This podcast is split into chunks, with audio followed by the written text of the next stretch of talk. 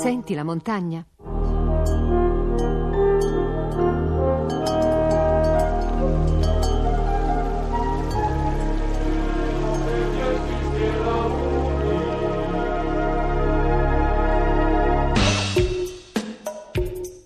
Senti la montagna.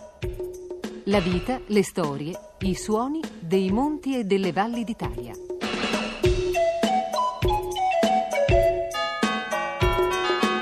Felice giornata a tutti gli ascoltatori di Radio 1, un ben trovato da Donatella Bianchi. Questa settimana al centro dei nostri incontri i laghi, ovvero gli specchi delle aquile e gli specchi delle montagne in alta quota.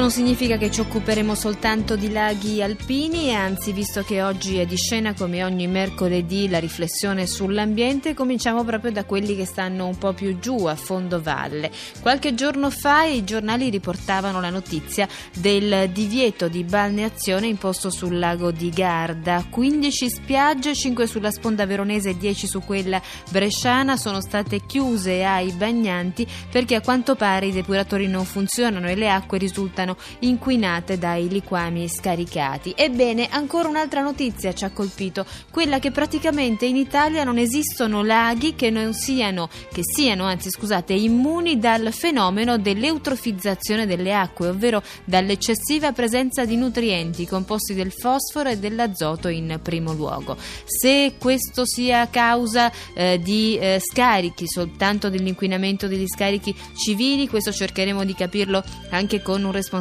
di Lega Ambiente nel corso di questa nostra puntata. Certamente per quello che riguarda la balneazione e la navigazione eh, ci raccontano dal Ministero del, dei Trasporti che sono riservate soprattutto ai grandi laghi, mentre per i più piccoli in altura tutto questo dipende da permessi comunali che negli ultimi tempi sono sempre più rari, appunto tenuto conto dell'inquinamento che spesso agisce negativamente su questi piccoli spazi d'acqua vicino all'industria. Ma allora Parliamo dunque con chi di questo si occupa quotidianamente, quindi con gli addetti ai lavori. Troviamo immediatamente il primo ospite di questa mattina, ovvero il responsabile di Lega Ambiente, intervistato da Mauro Di Stefano.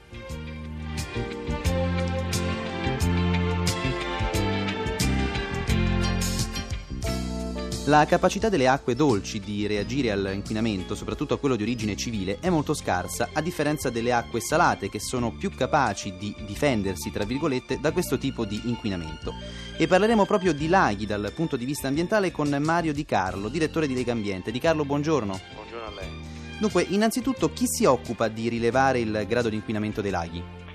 Ma praticamente con continuità eh, e in modo generalizzato se ne occupa praticamente soltanto i presidi multizonali di prevenzione che lo fanno eh, sulla base della garanzia di balneazione di questi, di questi, laghi e lo fanno per conto della regione e eh, nazionalmente per conto del Ministero della Sanità. Quindi eh, le uniche informazioni che noi abbiamo generalizzate riguardano appunto la capacità dei laghi di essere utilizzati a fronte della balneazione dei, dei bagnanti. Ecco, vediamo ora di dare qualche dato ai nostri ascoltatori. Ad esempio, quali sono i laghi più inquinati e viceversa quelli più puliti? Ma i laghi più puliti sono in generale eh, i laghi abbast- sufficientemente lontani dal, eh, da insediamenti civili nelle loro vicinanze, paesi, centri turistici e quant'altro, o anche attività industriali, e sono di conseguenza i piccoli laghi eh, alpini o anche i piccoli laghi, ehm, eh, laghi appenninici. E Possiamo que- fare qualche nome? Beh, se facciamo, se facciamo dei nomi in generale sono, è tutta la tipologia, è questa tipologia qui che, eh, che, sono, che, sono, più puliti, mentre invece i nomi li possiamo fare per quei laghi, e segnatamente i grandi laghi del nord, sì. eh, che vengono utilizzati a fini proprio balneari, cioè i primi erano puliti perché, per le loro particolari caratteristiche, mentre invece questi sono puliti perché effettivamente ci sono eh, interventi di eh, risanamento dei liquami e quindi il lago di Varese, il lago di Garda, il lago di Como, il lago di Seo, un po' questi, tutta questa corona di grandi laghi eh, alpini che, che, sono molto utilizzati dal punto di vista eh, turistico eh, vedono oh, molte presenze turistiche ma vedono anche uh, molta presenza di reti fognanti e di impianti di depurazione. Ed alcuni di questi vedono anche la presenza di, particolare, di questa particolare tipologia di intervento di disinquinamento, di anti-inquinamento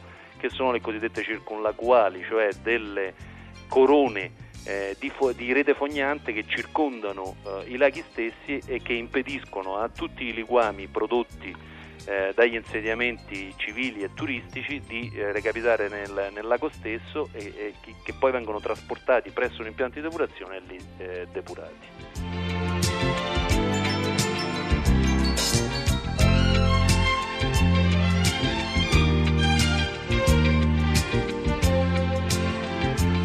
Ancora a proposito di balneazione, siamo in piena estate per cui non è così curioso immaginare di andarsi a fare un bagno al lago, ma è un pensiero che scatta certamente meno spontaneamente di quanto non si venga invece attratti da una bella spiaggia e dal mare. Eh, un elemento deterrente sicuramente può essere la trasparenza, la mancanza di trasparenza in qualche caso, valutata scientificamente misurando la profondità alla quale l'occhio umano non riesce più a distinguere un disco bianco del diametro di 20 cm, il famoso disco di Sorel.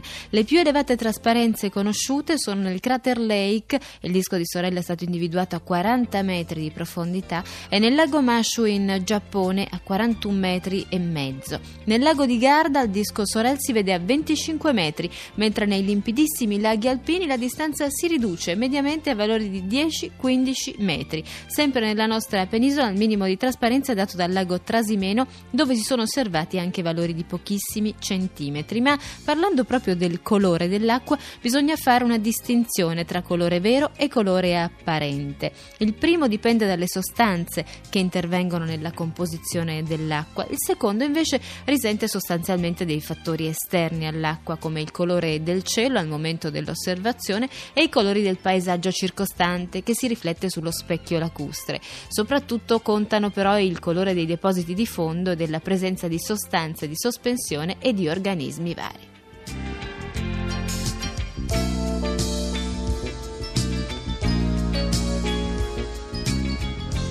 E adesso invece ci andiamo ad occupare di botanica, non esattamente di quelle specie che crescono intorno ai laghi, ma sentiamo che cosa ha da raccontarci Mauro Conci.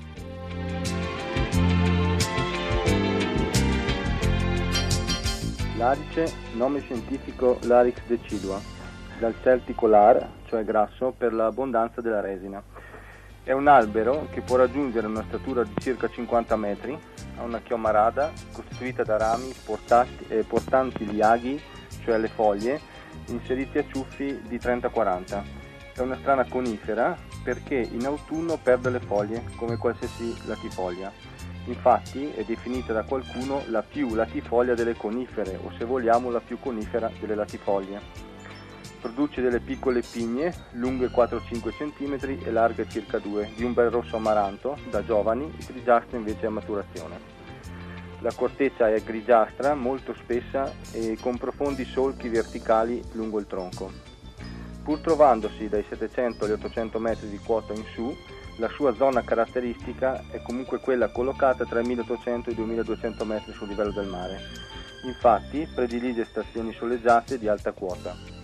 Il suo legno, molto resistente alle intemperie, veniva utilizzato in montagna, ora molto meno, per ricavarne delle piccole assicelle impiegate come tegole, che, che qui da noi vengono chiamate eh, scandole.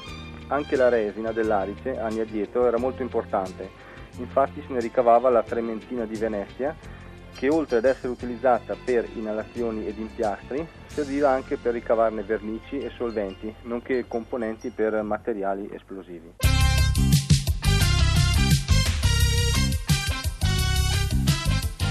E richiudiamo velocemente la nostra parentesi sulle specie della flora ad alta quota. Chiudiamo però anche il nostro appuntamento di questa mattina perché il tempo è volato via. Giusto l'opportunità di ricordarvi che saremo ancora insieme venerdì sempre alle 11.45 su Radio 1. Continueremo a parlare di laghi, di laghi di montagna. Una buona giornata a tutti voi.